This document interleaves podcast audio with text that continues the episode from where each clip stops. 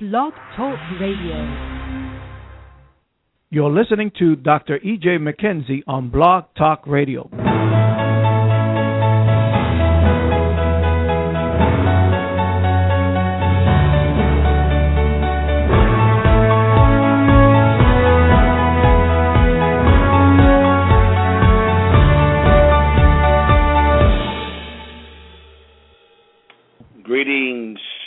Is your host, Dr. E.J. McKenzie, with the Master Key on this Tuesday evening. Uh, first of all, I want to apologize for yesterday. Uh, the technician did not uh, prepare us for this month. Every month have to be prepared. Um, the first session every month, and so I want to apologize for that. And um, um, we're getting better. We're getting better. I think that's all I can say, and probably the wisest thing for me to say at this present time. Knowing what kind of God that we serve, and uh, and He's causing us to divinely align with Him. Well, ladies and gentlemen, I pray that your resurrection service um, was powerful. I pray that Jesus Christ manifested His resurrection authority and power in your midst. Uh, we had a powerful uh, time in the Lord. Matter of fact, I want to share a couple of principles uh, with you all from uh, the Word of the Lord on um, on Sunday. But before I go there, I was in a conversation uh, with one of my spiritual sons uh, about a half hour before I got online uh, uh, today with the broadcast, and uh, the Spirit of God quickened a scripture to me, and that I shared with him. I said, "I want you and your wife to." Read this scripture and get back with me tomorrow and let me know what did the Lord speak uh, spoke to you guys out of that particular passage of scripture. And uh, um, after I got the phone with him, uh, it was resonating in my spirit. This particular verse, it came my spirit. Gave me said, "Look at this verse here. Read it. Tell me what the Lord speak to you guys out of that." And uh, so hung up. So it just stayed in my spirit. So I came to my desk here at my house and uh, began to look go to this and look at the scripture. I looked at it in uh, uh, three different translations, and um, I just love the wisdom of God and see how this ties in with some of the principles I want to share with you from our resurrection service on a Sunday. We not get into it and go into it all, but uh, I would admonish you to uh, uh, to get a copy of that. I really believe it would be a blessing to you as you listen to some of the principles today that we're going to share. And uh, my prayer is that it just don't be another message that sounds good. Um, but I believe in this these things, ladies and gentlemen. I, I really believe in these things, and um, and that's probably why God deals with me the way He deals with me. But uh, I believe uh, that we really are victorious in spite of what you may be challenged with. I really believe that you and I are more than conquerors as the word of the Lord says it. I believe that you and I are overcomers as the word of God says it. And what I love about it, you really don't have to do anything. All you have to do is just receive someone. If someone become a reality to you, then you don't have to receive because you already have him. But he need to become a reality to me as my victor, as my conqueror, as my overcomer. So he have already defeated, he has already conquered, he has already overcame Satan and his cohorts. So I don't have to do that. Uh, um, all I have to do is receive and embrace him in the midst of the situation. He will manifest himself in me and through me as victor. Well, I want to look at a scripture here. I believe it's going to help us uh, today. But I pray your your resurrection service was was was awesome. The scripture I want to look at is Philippians chapter 1, verse 28 and 29. And I'm going to tie that in, uh, by the grace of God, to some of the principles that we shared. Uh, just just got this a few minutes ago. Uh, was uh, matter of fact, I thought it was going to be late uh, logging in. Uh, I looked up and said, "Wow!" I only had a couple minutes, so I went ahead and uh, dialed in. But Philippians 1:28 and uh, verse 29 Notice what it done. This is in the Amplified Version. It says, And do not, and do not for a moment, for a moment, do not for a moment be frightened or intimidated in anything by your opponents and adversaries. Now, who is your opponents? Who is your adversaries? Now, we know Satan is the ultimate opponent and adversary of the Most High God.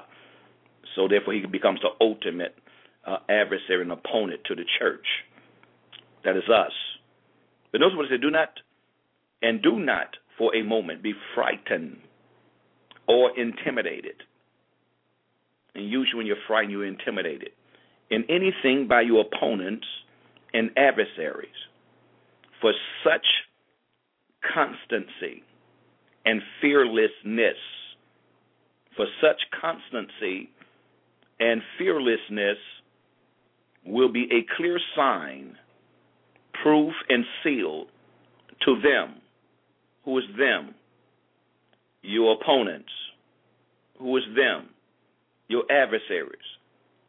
Your watch this right. Your consistency and your fearlessness will be a clear sign, proof, and seal to them of their impending destruction.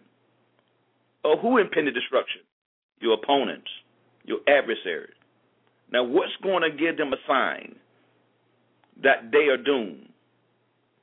Your fearlessness and your consistency, or your faith, your trust, and your confidence in Christ who have already defeated and conquered sickness and disease, poverty and like, confusion, chaos, division, like famine, uh, rebellion, all this stuff that you and I are challenging, oppression, depression, pride, perversion, uh, um, Jezebel spirits, uh, spirits of uh, bondage, spirit of Antichrist.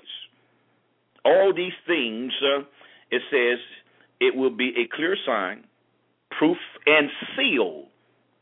Proof and sealed. The sealed cannot be broken to them of their impending destruction, but a sure token and evidence of your deliverance. Wait a minute. It's a a sure token and evidence of your deliverance and salvation, and that from God. Wow. So you mean to tell me that in the midst of hell, in the midst of tests, in the midst of challenge, challenges, if I walk in fearlessness in the midst of this situation, refuse to be moved, refuse to be shaken, my faith is consistent, my trust in Him is consistent, not only is going to be a clear sign, not only if it's going to be it's going to be a proof and a seal to my adversaries and opponents of their impending destruction. Other words, when I'm fearless, when I'm consistent, I become a mirror, letting them see what Jesus has already done on Calvary's cross and through his resurrection. They know I see myself destroyed through their fearlessness. I see myself destroyed through their consistent faith in Jesus. Everything I'm throwing at them, they're not moved. Everything I'm throwing at them, they refuse to be afraid. So therefore, it is in impending destruction. But then it goes on to say, but a sure token and evidence of your of your deliverance and salvation and that from God. What is that saying? It's only a matter of time. What God has promised, what Jesus has already done, is going to be made manifest. Now, this is this is this is this is beautiful, ladies and gentlemen. I'm gonna tell you why it's beautiful. It is beautiful because what this scripture is telling us, both both things that's already been accomplished. Their destruction has already been accomplished through Jesus' death, burial, resurrection, and ascension, and enthronement. This is beautiful. Their death has uh, uh, not death. Their de- their defeat has already been accomplished, and your salvation and your deliverance has already been com- accomplished, but it's just not manifested. It's just not manifested. So, did Jesus really defeat Satan on Calvary's cross? If my radio audience today is born again and you've been saved at least a year or two, you would you would agree with me that Jesus really did defeat Satan on Calvary's cross. He did display his victory when he rose from the dead. You agree with me? You agree with me? Now, but you and I do not uh, uh, see this happening. But this is going to be good for you and I today. You're going to be encouraged today. Jesus did it. When Jesus rose, did he rise with our salvation? Did he rise with our deliverance? Yes, he did. The Bible let us know that Jesus has already conquered Satan. He conquered his cohorts. And this Romans says he conquered sin. Sin has been defeated and conquered. He defeated sin. He died for sin once, and he dies no more. So he cannot be a sacrifice for sin anymore. It's already done. But we don't see it manifested. So this is beautiful. So Jesus here, uh, uh, uh, the Spirit of God speaks through Paul here in the word of the Lord. He says, now, what's going to cause me to be fearless? What's going to cause my faith in Christ to be consistent? It must be a revelation. It must be a reality. What Jesus really did must be real to me. It must be a reality to me. And that's what's going to cause me to be fearless, like Moses was in the wilderness. That's what's going to cause me to be fearless, like David was coming against Goliath. God was a reality to him. God needs to become, Jesus needs to become, the Holy Spirit needs to become real to me. Now, my, my, my message on Sunday was talking about, well, I'll get to that in a few minutes minutes here because one of the things that was bringing out concerning the resurrection or concerning Christ, the problem with a lot of us, ladies and gentlemen, is he, he's not a reality. He's a theory. See, we have more faith in reading about him. If you only read about him and have encountered him, he's nothing but a theory. Resurrection is a theory. It's not a reality uh, uh, salvation it can even be a theory, even though you received him but never experienced him. So that's why we struggle and we vacillate. Now, notice this right here. This is beautiful because when planning on sharing this, but thank God that Lord put in my spirit to share with my spirit son. But nevertheless, notice what it says here. And do not for a moment be frightened not for a moment be frightened or intimidated in anything by your opponents and adversaries. Not one moment. Do not be afraid. Do not be fearful. Not one moment. I'm going to tell you what's going to happen if you stand and you're consistent in your faith while hell is breaking loose against you, while your enemies are trying to intimidate. That's all. That, now, let me give you the definition of the word intimidate. Because that's all he can do. All he can do is intimidate. But the reason it works for you is because our faith is in it. Faith is the, really the key. Faith, fear is nothing but faith. That's all fear is. Fear is faith. Fear is, I believe this thing gonna happen to me. Nobody can shake me. Nobody can tell me this is not gonna happen to me. And what the scripture said about Job, what Job greatly feared, what happened? It came upon it what he greatly feared came upon him because he had faith in it and it came upon him. He brought about the manifestation of what he had faith in.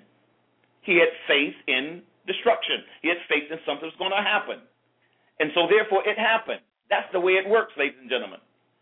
So so everybody operating in faith, some kind of limited measure of faith, but fear is faith. Faith in the negative. Faith in the opposite. But faith in faith, uh, biblical faith, rather, is in the Lord Jesus Christ, is in the Father, the Son, the Holy Spirit. The word intimidate means to make timid or fearful. It means to be frightened, especially to compel or deter by or as if by threats. Think about it. When fear comes, it comes because you feel like your life is threatened. You feel like you getting ready to lose your life or you get ready to lose something. So my life belongs to him. Your life belongs to him. But that's why the scripture is a theory for a lot of people. Because the scripture says that uh, I think it's John 10, if I'm not mistaken, that uh, Jesus says, No man can take you out of the hands of God. For he's greater than all. No one can take you out of the hands of God. So that's why I believe David wasn't afraid of Goliath because he knew his life belonged to the Father. And he knew how great the Father was. He knew how awesome the Father was. And so therefore he heard all of those great stories about God did uh, for the children of Israel out of Egypt, bringing them out of Egypt. That became a reality to him. The Spirit of God ministered it to him. It was real to him. That's why he wasn't afraid of Goliath. So that Satan's greatest weapon is intimidation. It is intimidation. And intimidation only can work towards someone who's not confident in who they are or who their God is. That's the only way it can work, ladies and gentlemen. Or you don't, or what Jesus accomplished on Calvary, was, it's, it's not real to you. It's a theory. His resurrection is not real. It's a theory. His ascension and throne is not real. It's a theory. That's how he's able to threaten us and, and, and intimidate us. Are, are you getting this? So what's this right here. This is beautiful. So so when Satan when Satan uh, uh, uh, tried to intimidate, at that particular time, there is no manifestation of salvation. There is no manifestation of deliverance. So two things is happening here. My faith, my confidence, my consistency, my fearlessness is going to accomplish two things. First thing it's going to accomplish is going to reveal to my opponents, whatever that is, sickness, disease, poverty, or always remember, people is not your enemy. People is not your enemy. That must be real to you. It's the spirits that uses people is your enemy. And you got that must must become a reality. So two things is happening. So my fearlessness and my consistency, my consistent faith, my consistent trust, my consistent confidence in the Lord is doing two things. It's going to reveal to my adversary, my opponents, the scripture says here, their impending destruction. And at the same time, it's going to reveal to them and everybody around me my deliverance and my salvation from God. That means my fearlessness, my consistent faith will speed up the manifestation of my deliverance. It'll speed up the manifestation of me experiencing salvation over my enemies. This how it works. Let's give you another definition. The word threat here intimidate, once again, to make timid, to compel or deter by or as if by threats. It is designed to cause one to be frightened, intimidation. The word threat means uh, a declaration of the intention to inflict harm, pain, or misery. What? A declaration of the intention to inflict harm, pain, or misery, as indicated of imminent harm, danger, or pain. A person or a thing that is regarded as dangerous or likely to inflict pain or misery. So, to intimidate, to threaten. So when the enemy threatens you, he's threatening you with something that you know is going to violate your peace, your love, your joy, your faith, your confidence. Let me give you. Let me read in another verse here. Then we get over to uh, the word that uh, some of the principles shared on Sunday. Another translation says it this way. Oh, I didn't. Excuse me. Let me read verse twenty-nine. Twenty-nine. And 29 says it says it from this perspective. 29 says, For you have been granted the privilege for Christ's sake, not only to believe in, adhere to, rely on, and trust in Him, but also to suffer in His behalf. Wait a minute here. What are you saying here? I personally believe, if you look at this, ladies and gentlemen, God is setting you up when you, to share in His suffering. He says, the Scripture says, we count it a privilege. That's what it says. For you have been granted the privilege. For you have been granted the privilege. For you have been granted the privilege. For you have been granted the privilege. For Christ's sake, not only to believe in, adhere to, rely on, and entrust in Him, but you have been granted the privilege, but also to suffer in His behalf. You mean to tell me to go through some things is designed, is a privilege from God? Yes, ma'am. Yes, sir. How in the world could this be a privilege? Because it have everything to do with you experiencing Christ as your Savior. You experiencing Him personally as your deliverer. And we're going to get to the scripture that I shared on Sunday, some of the scriptures, and it gives you an opportunity to experience resurrection. And one of the, one of the problems with uh, Easter Sunday, people call Easter, which is res- res- Resurrection Sunday. You want to know what the one of the problem? Because the emphasis, the emphasis is always on the foundation, and we don't build off the foundation. What's the foundation? The emphasis is on Jesus rose from the dead. That's the foundation. And if you never go beyond the foundation, you can never have a house to live in. Because you can't build. You just fascinated over the foundation. So look at this foundation, beautiful foundation. But you know, I know, if you ever had a house built, I had a house built before, saw it from sort of from the beginning to the end. Dug the lot out, laid the foundation, came and put the bricks on the foundation after it's uh, settled in. Before they did, they put the plumbing and everything in. And and I could have said, "Oh man, look at our house. Oh man, this is a wonderful house." No, no, no brick has been laid. The foundation is the most the most important part of the house. The part that you cannot see is the most important part of the house.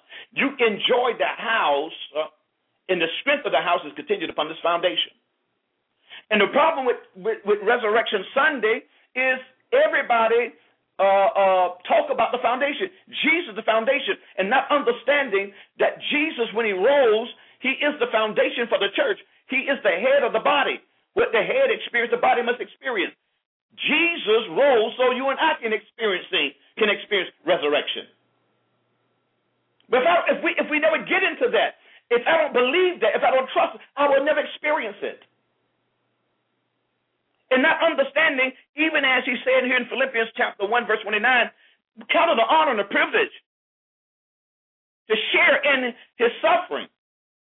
Why in the world do he want me to suffer? for you to experience victory, for you to experience resurrection power, resurrection authority. For what reason? So you can be a dispenser of victory and a dispenser of resurrection authority and power. But then what's the sad thing about it? Because we don't understand why God allowed us to go through certain things, we fight God. We run away from an opportunity to experience Jesus on a personal level. No, we want to experience Jesus. We just want to experience him as a healer. We want to experience him as a blesser. Bless me with a promotion. Bless me with a raise. Uh, bless me with more money. Bless me with a husband. Bless me with a wife. Bless me with some children. Bless me with a house. Bless me with a car. Bless me with a, a job. Bless me with a business. Man, how low is our mentality? So carnal. You're talking about stuff that that you have dominion over in anyway. And because you're focusing on, on those things, why you don't experience dominion over these carnal, natural things. You are made in the image and likeness of God who created all these things. Your mind should be elevated beyond that. So your mind needs to experience a resurrection. Your thoughts need to experience a resurrection. All of ours. Not yours, all of us. experience a resurrection. Need to be resurrected out of the muck and the mire. Are, are you getting this? So he says here, uh, uh, 29, once again, for you have been granted the privilege. You have been granted the privilege. You have been granted the privilege. I'm calling you to share into my, my victory. But you can't experience my victory if you're not willing to, to experience my suffering. I'm calling you into suffering. For what? To experience victory. For what? To experience resurrection. To let you experience and let the enemy know, and let the circumstances know, and let the situation know that is intimidating you, you get nothing here. You cannot, shall not, and will not defeat nor conquer me. To conquer me is to conquer him who has already defeated you. Well, who who who defeated me? Oh, well, you know who defeated you. The one that lives on inside of me. You see him. Christ defeated you. He cannot be defeated, so I cannot be defeated. He cannot fail, so I cannot fail. That is the mentality that we as the church we gotta have because it's real. The circumstances, situations, he tells us, he gives us a command. And do not for a moment, do not for a moment be frightened or intimidated in anything by your opponents and adversaries. And not one moment. That's a command. That is a charge that God is giving you, giving me, the body of Christ. Are you getting this? Let me go to another translation. Wow, time is moving fast. Uh, another translation says it this way. This is the New Living Translation. Don't be intimidated in any way by your enemies. This will be a sign to them that they are going to be destroyed, but that you are going to be saved, even by God Himself. Are you hearing that? Isn't that awesome? This is a form of warfare, teaching you how to not just fight the devil, but to live, to live in a state of a warrior. No fear, no signs of intimidation. Once again, don't be intimidated in any way by your enemies. Don't be intimidated by any way uh, in any way by your enemies. Do not be intimidated. Go ahead and make that declaration. I refuse to be intimidated. Go ahead and make it. You speak over yourself. You speak to your mind. Say, mind, you will not be intimidated. Tell yourself, soul, you will not be intimidated. Spirit, you will not be intimidated. Heart, you will not be intimidated. You have received Christ. Christ is your boldness. Christ is your courage. Tell yourself that. Speak that to yourself. Don't be intimidated anyway by your enemies. This will be a sign to them that they are going to be destroyed, but that you are going to be saved. Your lack of intimidation by God Himself. Verse 29. For you have been given not only the privilege of trusting in Christ, but also the privilege of suffering for Him. You and I have been given the pri- privilege to suffer for Him. Now, this is where the problem comes with the majority of us. I don't think when we hear scripture like this, uh, we have a problem with it. Uh, okay, if I got to suffer, okay, I, I suffer since I see what the word of the Lord says. But our problem is this right here. We want to choose the suffering. We don't mind if it comes from a stranger. We don't mind if somebody don't know us curse us out. If your spouse curse you, curse you out. If your parents curse you out. If it, I mean, no, no, no, I, I got an issue with it. No, no, no, no, no, no, no, no, no. Did God know that was going to happen before the foundation work? Well, yeah, I suppose so. Since you know He is sovereign, He is um, omnipresent. So therefore, if you get rejected, you ever heard those saying black sheep of the family? If you feel like you're the black sheep of the family, now even though God didn't make you the black sheep of the family, you chose to be the black sheep of the family. And you really chose it by the circumstance of the situation. How that's how you have perceived them to be. So, according to this right here, I have an obligation and responsibility not to be intimidated by rejection, by anything that comes my way, by anything when anybody say to me or say about me. I have an obligation, responsibility to not to be intimidated because Jesus is my Lord, Jesus is my master, Jesus is my King. He says here, it is a privilege. It is a privilege. And the reason we don't look at as a privilege because we don't get the revelation of suffering. Is sharing the suffering. You don't understand the revelation. You just focus on the suffering. That's the only thing you focus on the suffering, but you don't see the bigger picture. It's not the suffering. The bigger picture is resurrection power. The bigger picture is encountering and experiencing Jesus personally as your victor and your conqueror and your overcomer over the thing that I may be challenged with, over the suffering. He is my peace in the midst of a storm. He is my health in the midst of a challenge in my body. He is my source in the midst of the challenge of my finances. Are you getting this? I pray to God that you are. Let's look at another uh, uh, one more translation. Then we're going to uh, look at some other principles concerning resurrection. This is the Message Bible. Not flinging, a dogging in the slightest before the opposition. Your courage and unity will show them what they're up against. Defeat for them, victory for you. Your courage and unity will show what? What they're up against. What they're up against. Defeat for them, victory for you. And both because of God. Their defeat because of God. Your victory because of God. Verse 29. There's far more to this life, life than trusting in Christ. There's also suffering for him. And the suffering is as much a gift as the trusting. What? Suffering is a gift?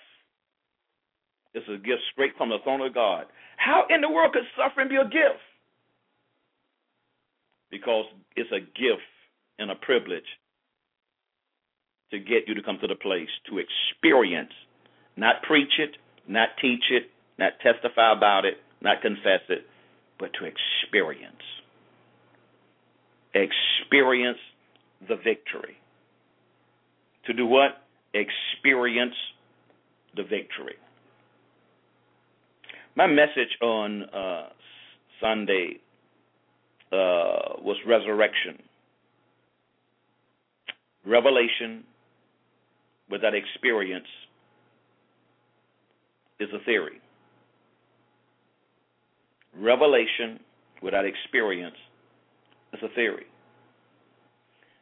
And the reason I believe and know now why God gave me that verse before I came on to share with you all this today is because if you notice that what the Lord was saying in the 29th verse, that the suffering is a gift, suffering is a privilege. Now, why? Because think about it. Without the suffering, without the tests, without the trials, you could never experience. Jesus will only be a theory. What you hear your pastor preach about, or what you read in your morning devotion, or you read in a book.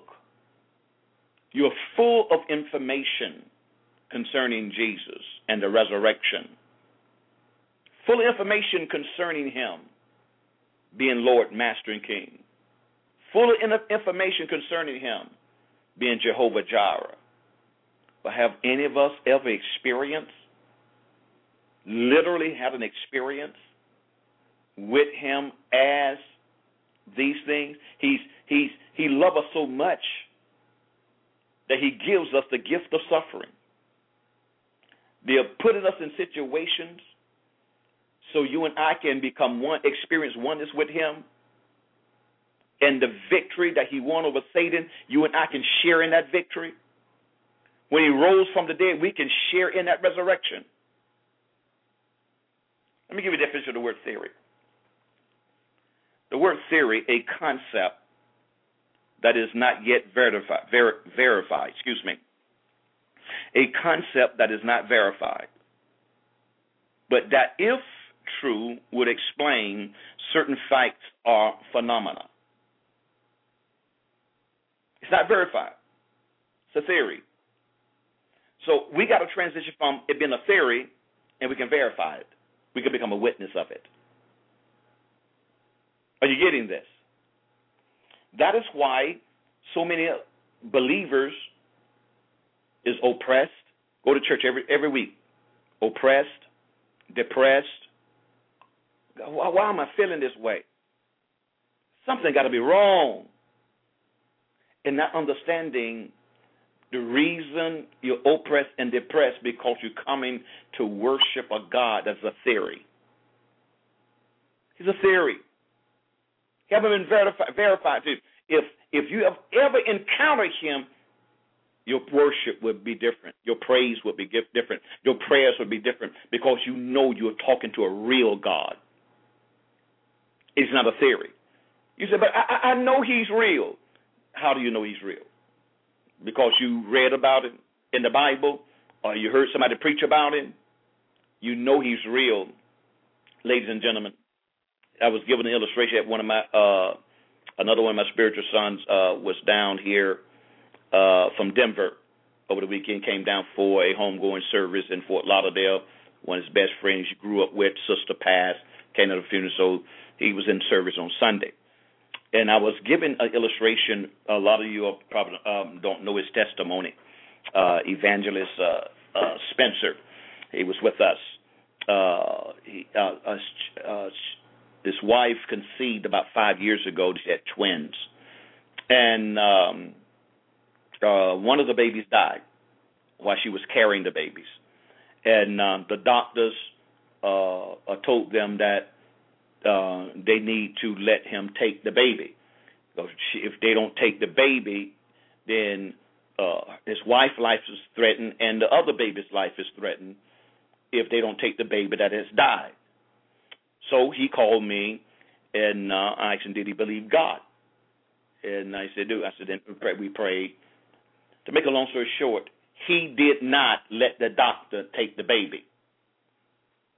See, see, now, now, that was a blessing. That was a gift. That was a privilege that God put him and his wife in. You said, preacher, don't make any sense. How got to be a privilege? know why? Because five years ago that took place. Both babies alive today. Both of them alive.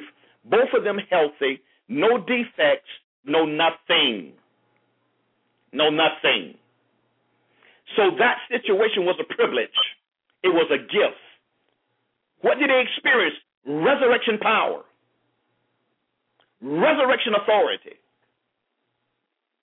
Are, are, you, are you getting this? Do you think that man could ever doubt God in any kind of hell that he go through? All he got to do is always reflect back on his faith, his confidence, Refuse to be intimidated. Refuse to be intimidated by the threats that his wife's going to die, his other child is going to die if they don't let the doctor take the child. Stood on the unadulterated, infallible word of God. Stood his, uh, his strong with faith in his Lord, in his Master, in his King, who defeated Satan. Death itself was conquered over 2,000 years ago. So he encountered, not heard or just preached about, but it was a privilege and a gift that God gave him to strengthen his faith for the times to come. And now he's enjoying those babies. Twin boy, a, a boy and a girl, twins. Enjoying those babies, healthy. And matter of fact, say they're very gifted. They're very gifted, very smart, very gifted. Do Satan know that? Does Satan know that? Absolutely. So, so resurrection is not a theory to this man. It's a reality. He experienced resurrection, authority, and power over that enemy. Let's look at something here. Let's look at a scripture. I think will will will help us to comprehend this even in a greater way. This was my foundation scripture. I think I got enough time today. Listen to this, if you will. The Corinthian church was the most gifted church. They was the most gifted church and the most knowledgeable church, Paul said in 1 Corinthians chapter 1 and verse in chapter 2. Out of all of his churches, they was the most gifted and they was the most knowledgeable. They surpassed everybody in gifts of the Spirit and they surpassed everybody in knowledge. More than the Roman church, the Philippian church, Church of Colossae, all these churches. But they were struggling believing in the resurrection. How could this be? They gifted, fluid in all nine gifts of the Spirit. Knowledge surpassed everybody. But they was they was being challenged in their mind about the resurrection. This should show you something. You can be fluent in the gifts of the Spirit.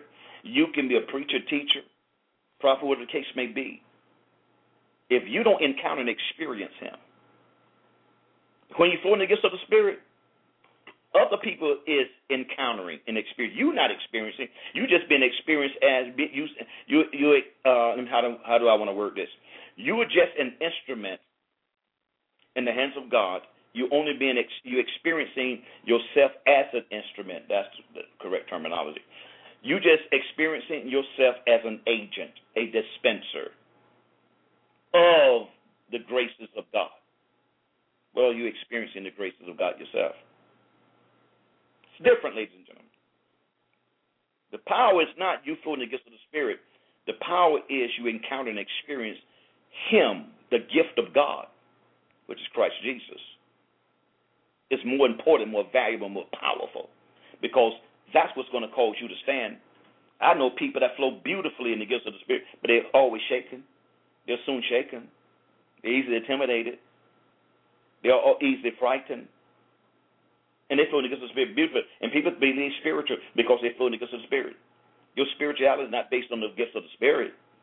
Your spirituality is based on the on the reality of Christ Jesus, Him being real to you. Because you could flow in the gifts of the Spirit and still be intimidated. But Jesus become real to you, and you don't even the gifts of the Spirit, you will stand your ground. I said, Not so, you foul spirit. No, Jesus is Lord of my life. Jesus is my Redeemer. Jesus is my Lord. Jesus is my Master. Jesus is my King.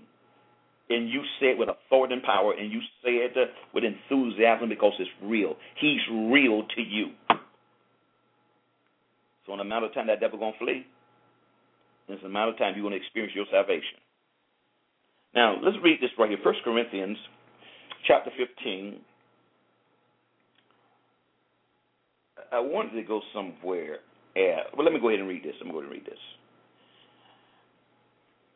Verse 12. Now, if Christ is preached that he has been raised from the dead, how do some of you say that there is no resurrection of the dead? But if there is no resurrection of the dead, then Christ is not risen. Verse 14. And if Christ is not risen, then our preaching is empty, and your faith is also empty. If Christ has not risen, this broadcast, I'm wasting my time. I could be doing something else. I could be spending some time uh, with my wife, with my daughters. I could be out doing something if Christ, and this is totally in vain. You all could be doing something you don't have to be on this broadcast. If Christ is not risen, you listening to me is totally 100% in vain. It is empty, futile, if he have not risen. Your life is not worth a quarter if he is not risen. My life is not worth a penny if he's not risen. You going to church every Sunday, every Wednesday, Tuesday, whenever your midweek services is, is totally 100% in vain. You get up praying in the morning, praying at night is totally in vain. Your morning devotions is totally in vain if he has not risen. We're wasting our time. If he has not risen. Listen to this, if you will. Verse 15. Yes, and we are found false witnesses of God, because we have testified of God that he raised up Christ, whom he did not raise up. If, in fact, the dead do not rise, then God is a theory, and we've been lying to people. We've been lying. If Christ is not risen, we are people that is liars. We've been telling people that God raised Jesus from the dead. And people, some people have believed that and accepted Jesus. It's all in vain. We have tricked people. We have lied to people. If Christ is not risen. Verse 16. Ah, thank God, but we know he has. But but but it means nothing for us to say he has. Have you experienced it? Have you experienced his resurrection? Verse 16. For if the dead do not rise, then Christ is not risen. And if Christ is not risen, your faith is futile. You are still in your sins. T- it, you are going to hell. I'm going to hell. Do you not understand that everybody that's died is in hell right now if Christ has not risen? Everybody's in hell. And your parents, you think that you're going to see another uh, uh, uh, again. You're not going to see them again. Not in heaven. You will see them in hell if Christ is not risen, because you and I are still in our sins. If Christ is not risen. The world is still in their sins if Christ is not risen. Then the scriptures is a lie itself if Christ is not risen. 2 Corinthians 5 19, God was in Christ, reconciling the world unto themselves, not imputing their sins unto them. Not imputing, but if Christ is not risen, then they're still in their sins. We're still in our sins if Christ is not risen. How many Christians struggle just like these Corinthians. And trust me, so many because they have absolutely no clue. The power of the resurrection has been given to us. If we understood it, so when God uh, uh, bless us with the privilege of suffering for Him, we begin to rejoice because we know without a shadow of a doubt we're getting ready to experience resurrection power. No, why? Because we're not in our sin. Our sins has been forgiven us. Why? Because Christ has risen from the dead. He's risen from the dead. Watch this here. Verse 17. And if Christ is not risen, your faith is futile. You are still in your sins. Verse 18. Then also those who have fallen asleep in Christ have perished. They're, they're totally gone. 19. If in this life only we have hope in Christ, we are all we are of excuse me, we are are excuse me, we are of all men the most pitiable. We're pitiful. If we only have hope in this world, Christ's resurrection, then we just live for what? We're doomed. This gentleman, this resurrection, is is is it's not only uh, uh, uh, conquered Satan, it conquered sin, sickness, disease, everything. See, if we don't understand this, and this is why warfare and prayer and intercession don't work, because we're praying, hoping something gonna happen, and not praying because we know something gonna happen, because we already know what Jesus already done. We know Jesus already defeated Satan on Calvary's cross. We know on the third day he rose with all authority in heaven and in earth. We know he have ascended. We know he sits on the right of the Father, forever making intercession. We know, we know we've been risen with him. We know we've been delivered from the powers of darkness, translated into the kingdom of his dear son. We know. So that's what gives us the courage and the authority and the power to engage in warfare because we're engaging from a resurrected perspective, ladies and gentlemen. We know that this is a privilege that God has allowed me to suffer in this particular area, this situation, because of, of the victory that's getting ready to be made manifest because of the resurrection, authority, and power of Jesus Christ that's on the inside of me. On the inside of me. Let me let me give you uh, uh another scripture. I want to give you two more, but if I have the time, oh, this is this is good, ladies and gentlemen. This is this is this is good. This is good. This is good. Listen to this, if you will. this is also Colossians 2, 12 and 15. If it's an invitation ritual you're after, You've already been through it by submitting to baptism. Listen, listen to this. Oh, you got to get this. This is this is beautiful. If it's an initiation ritual you're after, you've already been through it by submitting to baptism.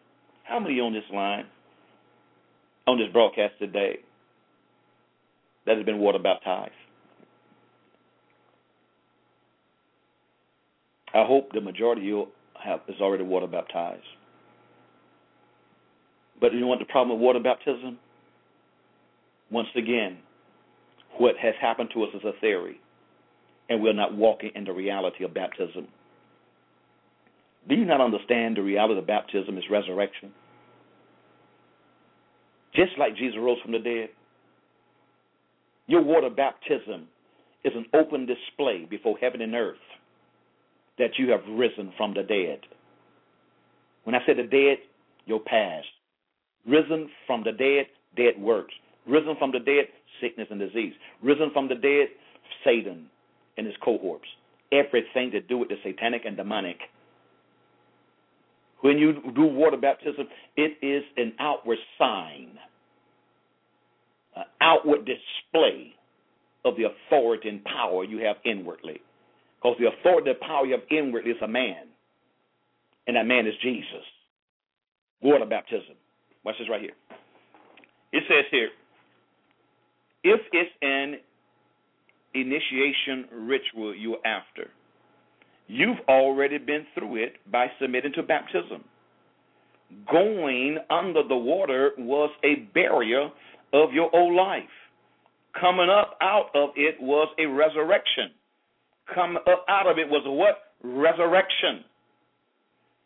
God raising you from the dead as he did Christ. God don't what? Raising you from the dead as he did Christ. Verse 13.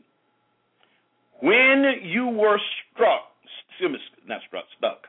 When you were stuck in your old sin dead life, you were incapable of responding to God. God brought you alive right along with Christ. What? He brought me alive. Yes, right along with Christ. Think of it. All sins forgiven. How many? All sins forgiven. Verse 14. The slate white clean. That old arrest warrant canceled and nailed to the cross are nailed to Christ's cross. That's what it says. And nailed to Christ's cross. Do you not understand every time the devil tries to put sickness and disease upon you, it's nothing but an arrest warrant? It's an arrest warrant. Say, I'm arresting you with sickness and disease because you have sinned. And if you really understood this, uh, I've sinned, what are you talking about? I don't have no sin. I have not sinned said, What do you mean you have not sinned? Well, if you did, you confess your faults before him. He's faithful and just to forgive you and cleanse you from all, uh, all unrighteousness. Then you have none. Then he cannot legally arrest you. He cannot arrest you with sickness and disease. He cannot arrest you with poverty and lack and famine. He cannot arrest you with confusion and division. He cannot arrest you. You and I was raised alive with Christ. When Jesus went to hell, you know it, went to hell, our sins took him to hell.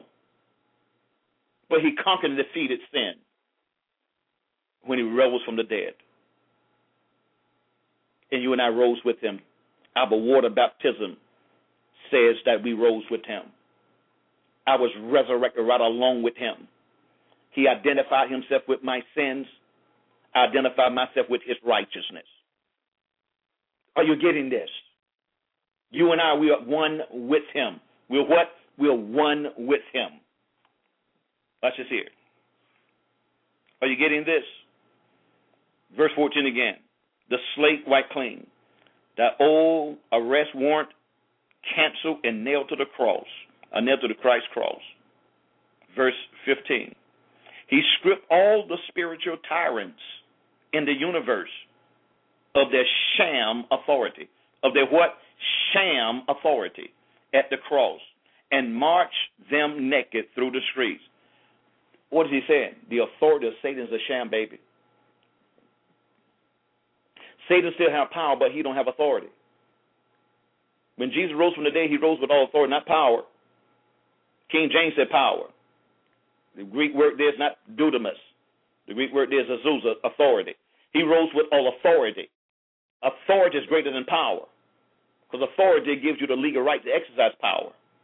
You can have, use power, but use it illegally. And then you will experience a retribution for using authority illegally. But all legitimate authority comes from God, and therefore you can exercise it legally.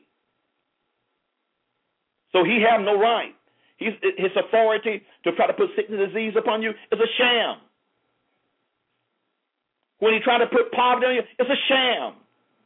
While he try to destroy your marriage, it's a sham. While he try to destroy your children, it's a sham. He have no right over your children. He have no right over your spouse. He have no right over your finances. He have no right because you and I are redeemed by the blood of the Lamb. We was raised with Jesus, victorious over Satan, victorious over his cohorts, victorious over the works of darkness. You and I was raised. That's resurrection. Why are you waiting till next Easter to start singing resurrection songs? Start preaching resurrection messages. And you and I should be living in resurrection authority and power every single day of our lives. You've been raised, ladies and gentlemen. So when when when when God allows suffering, when God says in uh, in the word of the Lord in Philippians 1:29 there that it was it's a privilege to share in his suffering. Think about it. Why is a privilege? Because the suffering is preparing you for victory, to experience Christ as victor, to experience Christ as your sustainer, to experience Christ as your keeper, to experience Christ as your source he is Lord, ladies and gentlemen. He is master. He is king. He is ruler over everything. And who can conquer him? No one. Then who can conquer you? No one. No one. Let your thoughts be resurrected. Let your mind be resurrected. Let your imaginations be resurrected. Only you can do that. So much, so much here. I didn't even finish the message myself. So much left here, but my time is up. My time is up. But you can get this message. You can go to ejmpcc.com and you can get that. Uh, they do have it in MP3 uh, format at this present time. You can download it if you desire to do that. Uh, you can call the administrative office in order that it'll be a blessing to you. Jesus is Lord, and He has risen from the dead and so have you. You say, but uh, I mean, I will never die again. You will never die spiritually. You will never die spiritually. Physical death means nothing. It's a spiritual one that everybody should be concerned about because that determines your destiny, your eternal destiny. Well, once again, I want to apologize for yesterday. Uh, the technician did not set everything up uh, so we were not able to get in uh, on yesterday and do the broadcast. I didn't know that. Uh, went in, tried to get in. I, I couldn't even get in. So uh, uh, that has been rectified. So I pray that you accept my apology. I pray that you would take what the Lord has encouraged you with today and that you refuse to be frightened, you refuse to be intimidated, you refuse to allow the enemy to threaten you from this day forward. But you're going to be fearless. Fearless. But you're going to be a sign of their impending destruction, a sign of their doom in your salvation, in your victory that comes from the Most High God. Well, we pray that you will continue to lift us up in prayer. Pray for the broadcast. Pray for me. Pray for my spouse. Pray for my children. As I'm doing for you, this is your due season, your set time. Without a doubt, God is moving on your behalf, exceedingly abundant above all you are able to ask or think. But refuse to be intimidated and know it. So when the enemy comes and challenge your set time, when the enemy comes and challenge your due season, you're not going to be frightened and you're not going to be intimidated because the threat from the enemy is a privilege from God. God is allowing it for you to experience, experience for yourself what Jesus experienced over Satan victory. This has been your host, Dr. E.J. McKenzie with the Master Key. Well, we pray that the rest of your evening will be blessed and restful. Look forward to being with you on Saturday at noon. God bless you.